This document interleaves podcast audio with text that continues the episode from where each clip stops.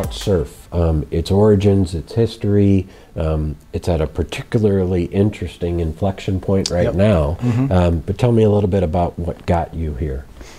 Yeah, so the surf culture has always been very pioneering, and back to our legacy, we the business started because uh, one business in a small town couldn't get internet access, and so we pioneered a technology to bring internet to that business through wireless, and word spread, and we became basically the first internet provider in many of northern Indiana's most rural places. Like we were one of the first high-speed providers in LaPorte, Elkhart, all across the region, and that spirit of innovation and that spirit of um, transformation and bringing new technology has just evolved from fixed wireless to uh, fiber optics, and that's kind of where we are today. Um, tell me, uh, tell the folks that are watching a little bit about the geographic footprint that you have now. Yeah, so today, uh, Surf Internet reaches from almost the Mississippi River in Illinois to um, the Ohio Indiana line. We go down just south of US 30, so across the middle part of Indiana. And then we have an office in uh, Fowlerville, Michigan, which is on the northeast side by Lansing. And then we have a office in West Michigan near Grand Rapids. Wow. One of our goals is to uh, be a contiguous coverage network around the Great Lakes, so primarily around Lake Michigan.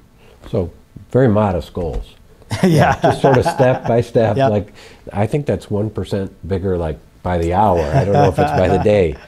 Um, tell me what is so compelling. There's a particular time aspect of it. I mean, I understand. I run an online business. I'd love super high speed wireless everywhere I go all the time. Um, it's a lot more than just being able to get fast internet because in some of the areas you're, you're putting connectivity in there that's exponentially better. But in a lot of areas, th- there's very little competition. There's very little choice off- offered, and you guys are bringing in an array of services. Tell me about what you bring, not just a little bit faster pipe. The story about fiber is pretty amazing. So, fiber uses uh, laser or light to transmit through a, a piece of glass.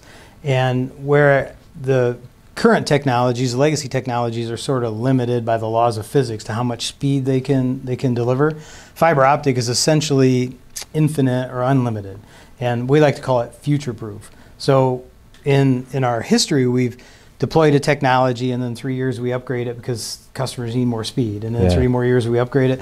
Well, with fiber optic, the the sky's the limit. There is no capacity, known capacity limit to fiber optic. And what is really unique about this time in history is that for the first time in telecommunications, the government, the, the federal and state government are partnering with local businesses like Surf to make an investment to transform the community. And the reason that, that fiber optic is so special and why this is a unique opportunity is if we think back to when the United States went through their rural electrification in the 1930s.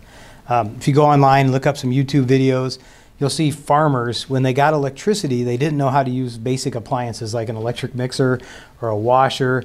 And it completely transformed life in America because they now had these technologies that weren't available before that allowed them to have more time to be in the field or with their family. It created additional free time.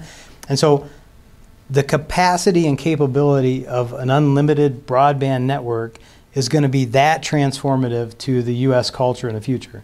And just think about some of the ways that that could be. My dad, who is uh, has COPD, he's homebound, um, you know, he's struggling to breathe. Uh, it's dis- difficult and risky for him to leave his home because he has trouble breathing. So he's able to do uh, telemedicine visits with his doctor over the internet. Yeah. Well, in the future, with fiber optic broadband, that same doctor might be able to look at every cell in his body remotely and Yeah. diagnose the problem without ever having to go into the doctor. Um, I think about things like um, at the Atlanta airport. They the- could be constant, you know, there's a monitor that constantly could Exactly. be happening. Like, oh, your blood pressure's a little high. Hey, we're going to call you. What's up? Yeah, you got it. And, and he actually has that today. He has a little tablet today that's connected over the Surf Internet connectivity. And when his oxygen goes low or his pulse goes high or, his, or other medical things change, they call him and say, hey, what's going on? But imagine I, the I was future. literally just making that up. No, that, that exists today. Wow. So, so the future is let's look inside your body and see at a level that we can't today because the bandwidth isn't there. Yeah. When, when the technology catches up to, uh, when, to what is available there- it'll just unlock an innovation that we haven't, we can't even imagine. Yeah. Remember, like when I was growing up, my friend used to tease me all the time about the shoe phone. Like someday you're gonna have a shoe phone. Yeah. And you know, we would joke around and pull out this this shoe and make a call. Yeah. And now in our pockets, we have a phone that's more powerful than the first rocket ships. Yep. And that sort of innovation.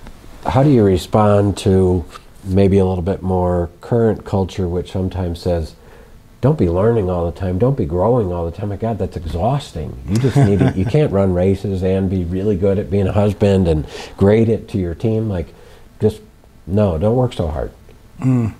Well, there is there is certainly a balance. There's a life balance, but there's also a st- to strive for excellence and to always want to uh, improve. Uh, there was a guy um, that I met in Florida when I was doing an Ironman two years ago. He was the first autistic individual to complete a, uh, a full Ironman, and um, the guy had you know difficult mental capacity, but one of his goals was to just improve one percent each day. Yeah. And so I've a, I've a, I've learned that from him. Like I'm gonna uh, try to get one percent better every day. And you think about how much better you are in a year when you only improve one per day, and anybody can improve one percent. Yeah, it's it's the old notion of if you could do one push-up today, well, I'm pretty certain you could do mm-hmm. two tomorrow. Yep. And follow that out, and you can do a heck of a lot Yeah. of push-ups. Yep. Wow. Yeah, I've had I've been blessed to have a number of really strong mentors in my life, and uh, one of them was a guy named Wes Hershberger. Hershberger, Wes Hershberger. Well, there we go. Wes is the the CEO of Mapletronics in Goshen, and one of the things that Wes taught me is that a leader should always be looking forward, in terms of who can I emulate or who can I um, learn from, and then I should always be looking behind me to see who I can bring along. And so, one of my career goals in life is always to find somebody I can learn from and learn from each experience, and then also um, try to bring my team along and teach them. So, I'm always looking for someone to mentor and somebody to mentor me. And there's always somebody that knows something more than I do, and there's always somebody that I can help enrich their life. And it's a principle you could follow the rest of your life. Like you could be Absolutely. 90 years old, and you could still be a little bit smarter the next day. Yep, absolutely. I, I had a high school uh, physics teacher that um, encouraged me to become a lifetime learner. So um, it, it's really important to me and to my team that we're always investing in ourselves and reading books and reading materials. And while, while some people play video games, and there's nothing against video games, I use that time to read and grow. On the way over here, I was listening to uh, Patrick Lencioni's book, The Five Dysfunctions of a Team, which we're going to be teaching on here in a few weeks at work.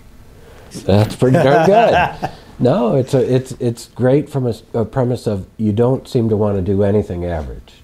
You want to do really good at whatever you're doing. Yeah, I mean, uh, one my, my high school football coach one time said, Gene, you're wrestling not to lose. He said, I want you to wrestle to win. And that stuck with me because uh, if it's worth doing, it's worth doing right. If I'm going to put effort into it, I want to make sure that it's we're going to get some results out of it. And so uh, I, I approach all life that way. I'm, I'm leaving tomorrow on a trip to Florida for work, and I happen to tie in a half marathon on the front end of that. If I'm going to go all the way down there, I might as well make the most of the time. And most people are thinking, if I'm going to go all the way down there, I hope I get three hours to sit in the sun and do nothing. And you're thinking, no, I could actually go out and run in a marathon. That's right. I have a, I have a goal to run uh, one half marathon per month for 2023. And uh, the only way I could do that in January is if I fit it in ahead of this trip. Wow, So, absolutely fantastic. but that's how I live my life. I, I want to get the most out of every opportunity. On the leadership part, the, the thing that's always interesting to me, I almost feel like I get to have a real life MBA through the people I talk to. Um, I always want to know, I, I, I sense from the minute I met you, very strong leader, very strong character person, very bright, non, you know, egotistical, just very humble, authentic. And then I've gotten to know you a little bit more, and I see everything that you're posting online. You're crazy mad about your life. You're real active, and uh, both of you are real active from a health perspective, and just going out and seeing the world and, and having a good time. Um, it requires a lot to be good in all of those areas. Mm-hmm. Who taught you to be a leader? Well, you know, it goes way back. I remember sitting in church one day, and the pastor was preaching on uh, the scripture that said something about uh, if you take your eye off the plow and look back. And um, it, it just reminded me. I really wanted to know why I do what I do. I wanted to be crystal clear about the why of my life. And one of the the uh, goals in my life is to make a difference in the world. I want to, when I'm done, I want to have known that I made the world better than when I started. And so it's it's not about Gene. It's about the people around me. It's about elevating everyone else. And so from that day forward, I set out on a mission that, that I don't want to have any regrets in life, that I want to um, do everything I can to make the world a better place. And one way we do that is through bringing high speed internet to rural communities. Uh, what's it going to do for education? Well, gosh, look at what happened with COVID and, and e learning and uh, that sort of thing. When I first got into telecommunication, I remember going into schools and they would have rooms full of VCRs where they would play content from a VCR. And just in the last decade or so, the technology's evolved from that to what is going over online. Now, imagine what will happen in the future where um, you can have live interaction, maybe holograms, or, or who, who knows what kind yep. of three dimensional virtual reality, artificial intelligence could be enabled into education to help a student learn in a certain way. Yeah particularly with personalized learning. Like mm-hmm. I think as we've all gotten older, you know, when you and I were going to school, there's a one way to learn. You go, yep. and Mrs. Smith tells right. you how to learn. Mm-hmm. If you don't learn well with Mrs. Smith, mm-hmm. you're out of luck. Now I think people realize people learn in a whole variety of different ways. Yeah, imagine if you could you could dissect an animal, for example, using uh, virtual reality and glasses, and manipulate some kind of learning to yep. be a surgeon at the age of 10 without having to start with a real life patient yep. absolutely i think about actually that makes me think like how could i put a person with a camera in a situation to say hey listen i want to show you how to go to a basketball game and actually capture it and deal with fans or deal mm-hmm. with the you know coach or the refs whatever you got to do i mean it's really the potential is massive. Absolutely. Tell me what is it is that this moment in time. You said this is a very unique opportunity where the federal government and the state government have both said we want to help companies like this help you. Yep.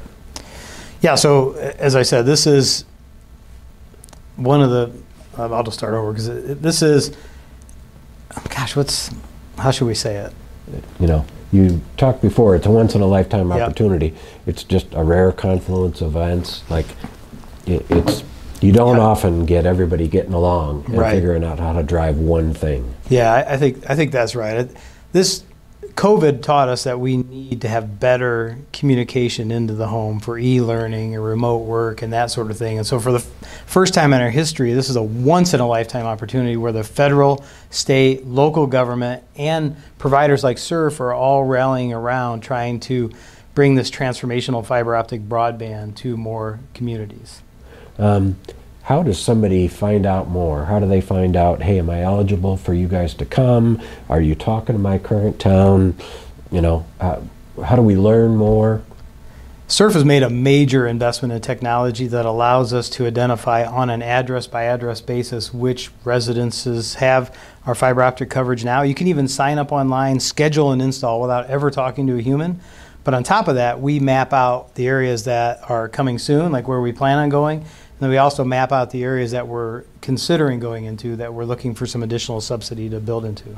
Um, and do you look at it where if a bunch of people in a particular community reach out and ask you for service and you don't have it, do you actually use those patterns and say, hey, maybe we ought to consider moving into there? We do. One of my one of my favorite stories is um, you let demand drive where you're going to go. Yeah, yeah. Yeah, one, one of my favorite stories is my friend Carrie Hill over in Middlebury. Okay. She lives out in the country, and uh, when COVID hit, her kids couldn't do e-learning on their their DSL connection. It was it was too too bad. So um, the economics just didn't work because the houses were far enough apart and it was rural enough.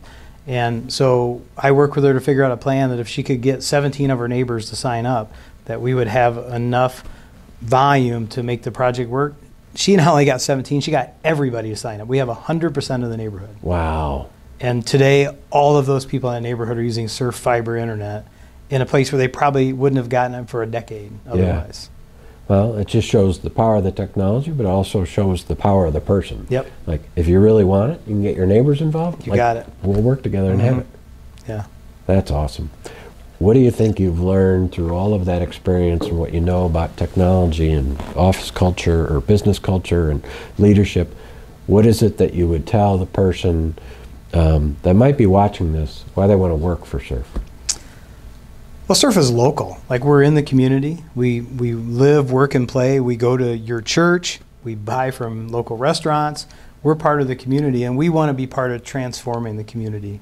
And we're not just talking it; we're doing it. If you look at our track record of how we've transformed communities like Laporte and Goshen and Elkhart and Westville and Wanatah and Bourbon, we are actually walking the walk.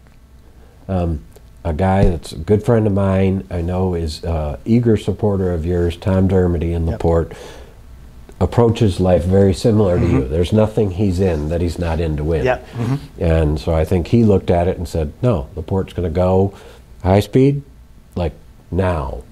And that's probably the ideal partner for you, someone that pas- is passionate about lighting up their citizens.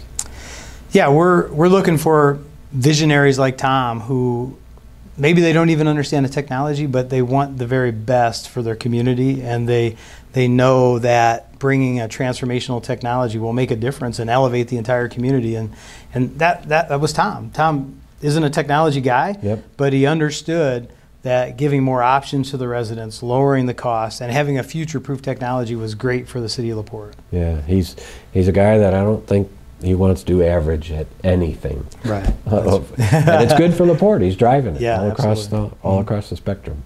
Surf is really excited to be the first multi-gig fiber optic internet provider in Northwest Indiana, and we chose Northwest Indiana because the residents see the future. They they have asked us to bring something new and exciting, and so we're bringing multi-gig.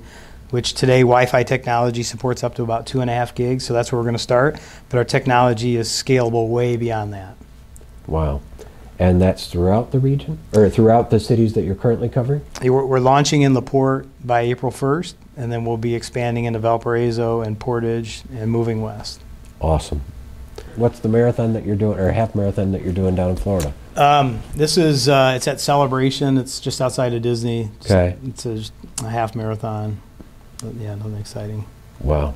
Not not like the last one I just finished. That yeah. That's a little nuts.